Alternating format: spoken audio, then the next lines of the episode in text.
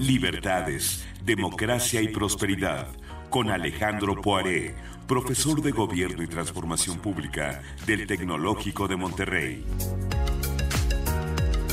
Alejandro, ¿cómo estás? Qué gusto me da saludarte en esta mañana. Igualmente, querido Mario, pues eh, sorprendidos o quizá no tanto por estas noticias de lo que ocurre en Guerrero, eh, eh, la Iglesia Católica haciendo un esfuerzo por negociar, por mediar, por construir una, una, una tregua, eh, y los grupos delincuenciales diciéndoles, pues es como una llamada a misa, ¿no? Se aprecia, pero quién sabe si... Ahora, ahora sí que literal, ¿no? Una llamada a misa, literalmente. Literal, literalmente, y la verdad es que esto pues es muy grave, eh, porque estamos hablando aquí ni más ni menos de una, que pues de las vidas de las personas, de su forma de convivir, de la seguridad y de, lo que pareciera ser eh, pues un espacio pues ya donde no hay no hay ninguna esperanza de la reconstrucción de, de, de un entorno de seguridad y de paz basado pues eh, ya no digamos en el respeto a la ley, no nos pongamos eh, tan exigentes en, en la capacidad del Estado de, contener a la criminalidad. Eh, no hay ni siquiera ese, aparentemente no hay ni siquiera ese intento. Eh, y la verdad es que pues suena muy grave eh, y suena eh, la pregunta que nos tenemos que hacer es si esto pues ya es es la nueva realidad y a lo que nos vamos a enfrentar es a intentos como este de otros actores sociales como los obispos en este caso o de organizaciones de la sociedad civil por ver si esa es la alternativa eh, eh, o de plano pues pues pedirle clemencia a los a, los grupos delincuenciales eh, en, eh, en, en esta en esta sociedad en la que pareciera que el Estado desaparece, no existe, no tiene ninguna responsabilidad, eh, no tiene ninguna tarea, Mario.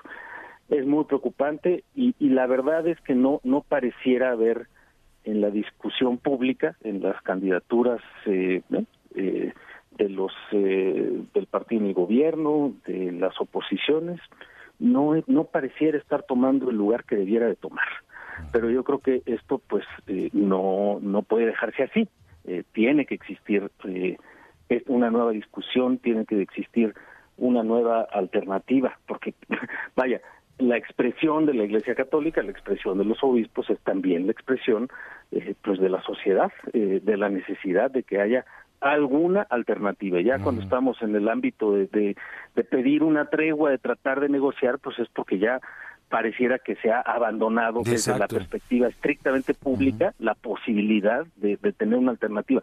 Pero no tendría por qué ser así, no tendría por qué ser así, Mario. Y creo que eh, hay, hay dentro de esto, déjame compartirte eh, una, una buena noticia que creo que es importante, eh, y es que la discusión académica respecto a por qué está ocurriendo lo que está ocurriendo en nuestro país uh -huh. no se ha detenido.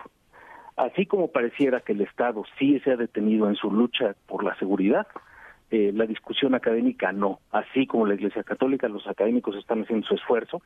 Eh, y quiero compartir eh, eh, la noticia de la publicación de un nuevo libro de Marcelo Bergman. Uh -huh. Marcelo es un eh, académico que vivió muchos años en México, él es argentino, está allá ahora eh, eh, de vuelta en su carrera académica por allá, estuvo muchos años en el CIDE, eh, ha hecho un montón de estudios muy valiosos eh, sobre criminalidad, sobre eh, rehabilitación, tiene unas encuestas muy interesantes uh -huh. eh, de, de, presos eh, en México y en otros países, y publica este libro que se llama El negocio del crimen. Y es, eh, es una perspectiva eh, interesante el crecimiento del delito, los mercados ilegales y la violencia en América Latina. Lo vamos a estar presentando hoy en la tarde en la Escuela de Gobierno del TEC, acá en Ciudad de México, en Miscuac.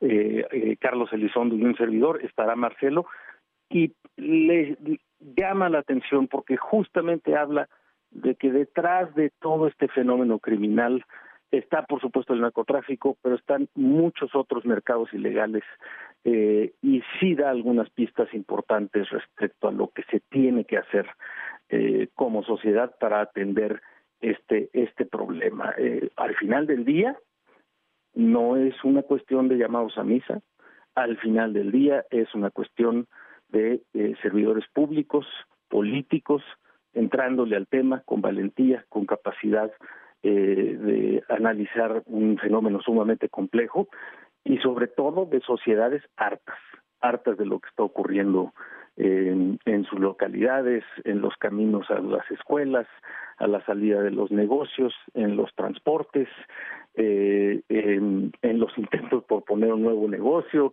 en la defensa contra la extorsión, etcétera. Eh, y creo que es bien valioso que, que, que, reconozcamos que esta discusión académica, pues porque es lo que estamos viviendo, Macho, eh, y es increíble lo que ocurre eh, en un lugar como, como Chilpancingo, donde se nos dice, bueno, pues vamos a ver si ahora sí logramos una tregua, pero pues no nos están haciendo caso los criminales.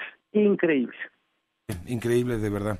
Este, y lamentable, porque pues eh, eh, no es ante esto, bueno, si tienes fe en Dios, pues entonces este, pues siempre la fe, ¿no? La, es lo último que muere, pero creo que no, no, no, no, no debe estar en ese terreno.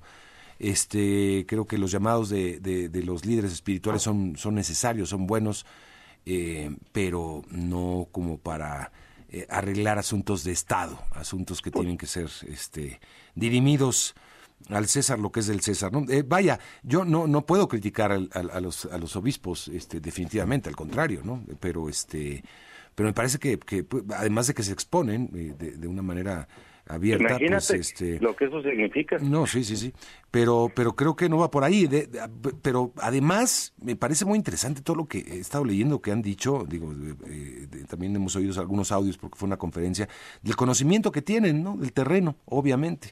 Así y este y estamos ante un de, estado en donde hemos visto si uno va atando los cabos que hemos ido recopilando en los últimos meses y años, pues es un deterioro terrible, ¿no? Que se ha dejado completamente el Estado al, al abandono, se han elegi, electo a, a, a, representantes que, pues en, en, el, en el mejor de los casos, hay rumores de que tienen nexos con el crimen organizado. En el peor de los casos, hay videos donde tienen reuniones con ellos. Entonces, este, es. Es, es, es, muy lamentable, es muy lamentable lo que está pasando Alejandro, y creo que es una muestra de lo que pasa en muchos otros municipios del país.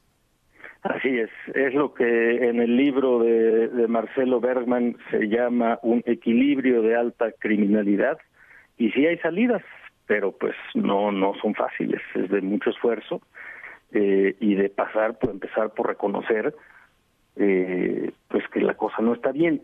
Y que en estas circunstancias el llamado de estos liderazgos sociales eh, religiosos pues no es la solución pero sí es un reflejo de lo que está viviendo la ciudadanía. Claramente Exacto. es lo que de, de, de, es una especie de llamado desesperado. Ya cuando está teniendo que actuar la iglesia y teniendo que apelar a que los líderes religiosos como bien dices tú se pongan en riesgo tratando de negociar con los líderes delincuenciales pues ahora sí que eh, eh, si esto no es una señal una señal de alerta no sé qué es. Eh, Mario, y lo que estamos viviendo en Chilpancingo es lo que estamos viviendo en muchas otras entidades. Lamentable. Muy bien, pues bueno, vamos a ver si sale algo de la presencia del presidente allá en, en Acapulco. Gracias, Alejandro. Un abrazo, querido Mario. Que te vaya muy bien.